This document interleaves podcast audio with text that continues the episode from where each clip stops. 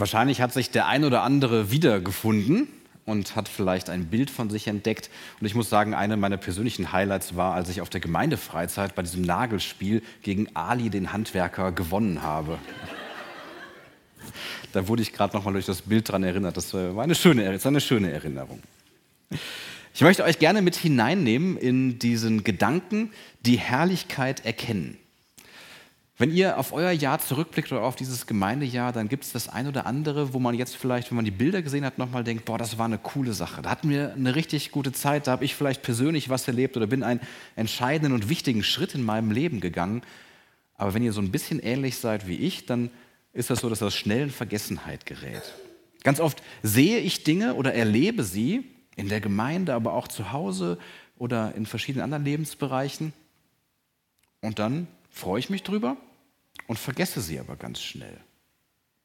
Vielleicht geht es dir ähnlich. Dann möchte ich dir Mut machen, dass du dich herausfordern lässt, gemeinsam nochmal da etwas, einen anderen Fokus zu setzen. Der Gedanke ist, dass wir die Chance nutzen und Sachen sehen, sie wahrnehmen im Hier und Jetzt. Nicht so mit den Gedanken schon im, im, am nächsten Tag sind oder bei dem, was noch passieren soll oder vielleicht auch bei dem, was uns in der Vergangenheit bewegt hat, sondern in dem, was wir gerade erleben. Dass wir da sein können, ganz im Moment. Das ist etwas, wo ich den Eindruck habe, Gott ruft uns dazu, dass wir leben sollen. Er beruft uns dazu, dass wir in Fülle leben sollen. Und ganz häufig steht uns im Weg, dass wir mit unseren Gedanken in der Zukunft sind. Dass wir gar nicht im Hier und Jetzt sind, sondern vielleicht in der Zukunft oder auch in der Vergangenheit. Vielleicht kennst du solche Gedanken, dass du dir vielleicht an Weihnachten schon wieder Gedanken darum gemacht hast, was sein wird, wenn jetzt gleich dein Geschenk ausgepackt wird. Oder dass du dich zurückerinnerst an deine Kindheit und was du da so bekommen hast oder vielleicht auch nicht bekommen hast. Statt den Moment mit den Menschen, mit denen du gerade zusammen bist, zu genießen, das zu erleben und bewusst im Hier und Jetzt zu sein. Ich möchte dir Mut machen, auch fürs nächste Jahr, nochmal den Fokus darauf zu setzen, die Dinge wirklich zu erleben und zu genießen und im Hier und Jetzt zu leben. Also nicht immer in der Andacht zum Jahr, Jahresende von zweitausendzweiundzwanzig, sondern morgen dann am ersten Januar, in der Verfassung, in der du gerade unterwegs bist, mit den Menschen, die dann bei dir sind. Und den Tag darauf dann eben am zweiten Januar, mit dem, was dich dann bewegt. Und da ich ja so ein, jemand bin, dem es schwerfällt, Dinge so zu merken oder sich immer wieder vor Augen zu halten, habe ich so eine kleine Herausforderung für dich. Ich will dich nicht nur herausfordern, dass du im Hier und Jetzt lebst, sondern dass du diese Sachen, die du dann bemerkst, auch verbalisierst, dass du Worte suchst und Worte findest, um davon zu erzählen. Ich habe da, ich war jetzt noch mal kurz im Urlaub zwischen den Jahren und ein ne, ganz schöne, er, schönes Erlebnis gehabt. Ich war in Spanien auf Mallorca und habe meinen Bruder und seine Familie besucht für ein paar Tage. Und die Spanier sind ja so ein bisschen anders als wir, also zumindest an manchen Stellen. Bei vielen fällt es ja gar nicht auf, aber ich habe noch mal ein so ein Erlebnis gehabt, wo ich gedacht habe, da wird noch mal so richtig schön deutlich, was es bedeutet zu sagen, jetzt ist jetzt und es passiert jetzt mal nichts anderes. Und zwar war ich einkaufen. Ich war in einem spanischen Supermarkt, also so ein ganz kleines Ding. Ich hatte den Auftrag von meiner Schwägerin bekommen, wenn du schon da bist, bring Seife mit. Die habe ich vergessen, weil ich nicht klar kam, die Seife dann da rauszufinden. Aber ich ähm, hatte was Bestimmtes geplant zu kochen und hatte dann dafür den Plan, ich muss noch Parmesankäse kaufen. Das ist nichts typisch Spanisches, aber es gab eine Käsetheke. Also habe ich mich dann hingestellt und wollte dann gerade den Parmesan nachfragen, welcher von den vielen Käsen denn der Parmesankäse ist. Und da tritt mir dann diese Frau gegenüber und macht auf einmal dann so irgendwie und was heißt zehn auf Spanisch, wer weiß das? Uno, dos, tres, cuatro, cinco, seis. Und da hört es bei mir auf, wer weiß weiter? Cuatro, cinco, seis, ne? Dios? Diez, wunderbar. Macht irgendwas mit diez minutos. Ja, was auch immer. Ich habe dann versucht, mit Händen und Füßen zu sagen, ich wollte aber von der Käsetheke was haben. Und sie zeigte immer nur des Minutos. Und dann holte sie aber einen Kollegen, der sagte, ah, jetzt wäre erstmal Pause. Jetzt wäre Breakfast Land. Wäre erstmal Breakfast. Wo ich dachte, okay, ja, macht schon Sinn. Wenn jetzt Zeit für Pause ist, ist Zeit für Pause. Sowas fällt uns Deutschen ja schwer. Dass wir sagen, okay, da ist jetzt zwar jemand, der möchte was von mir, aber weißt du was, jetzt ist erstmal Pause. Und sie hat es wirklich durchgezogen. Sie hat Pause gemacht und die Geschichte geht ein bisschen witzig zu Ende.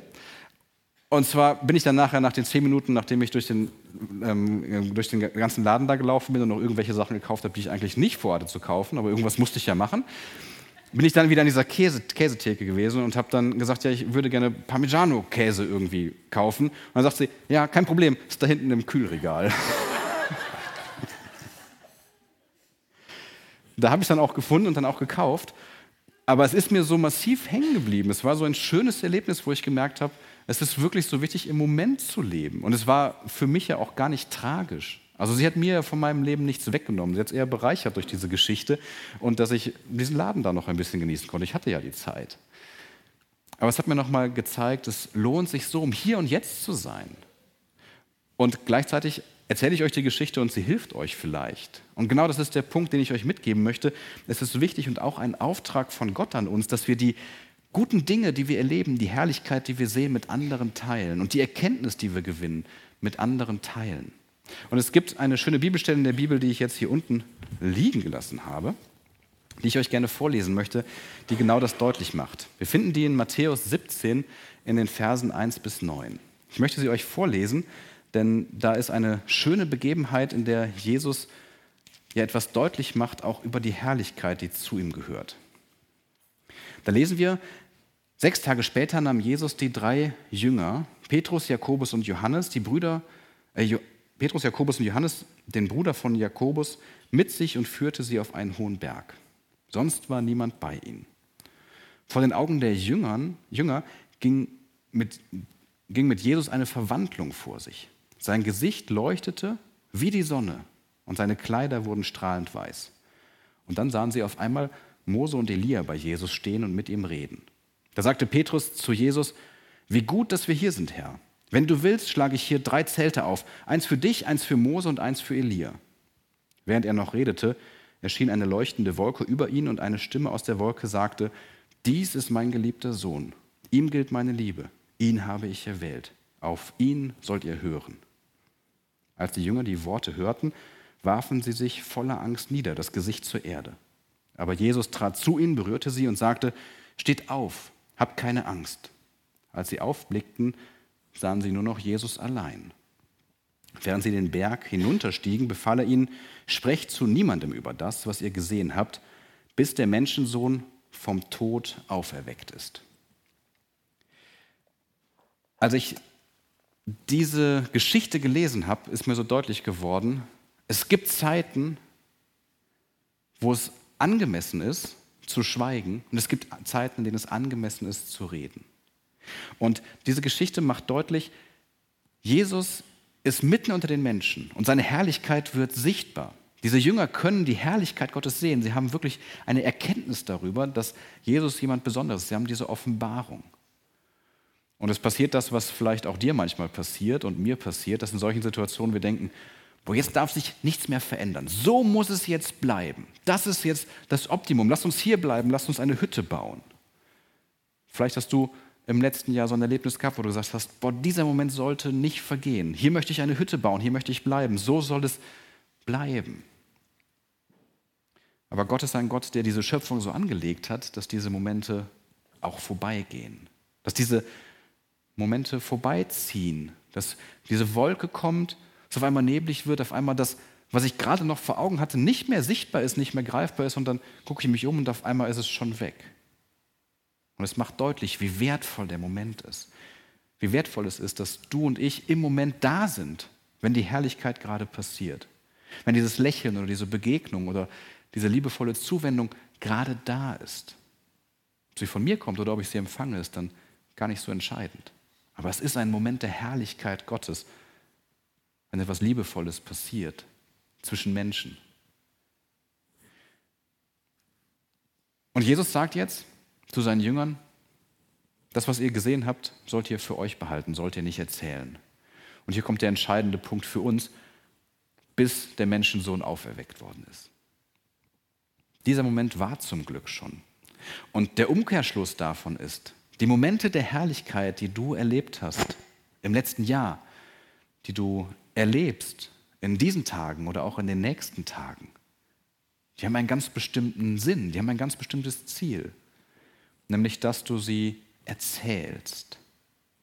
Dass du sie nicht für immer versuchst festzuhalten, eine Hütte zu bauen, sondern dass du sie in deinem Herzen trägst und dass du sie erinnerst und dass du sie erzählst und mit anderen teilst, sodass dadurch tatsächlich die Kraft von dem, was Gott tut in deinem Leben, was an Herrlichkeit erkennbar ist, dass das Kraft gewinnt und tatsächlich immer anwesend ist, aber nicht dadurch, dass du dich nicht mehr veränderst oder nicht mehr weitergehst, sondern dass du es mitnimmst in deinem Herzen und dass du es teilst mit Menschen.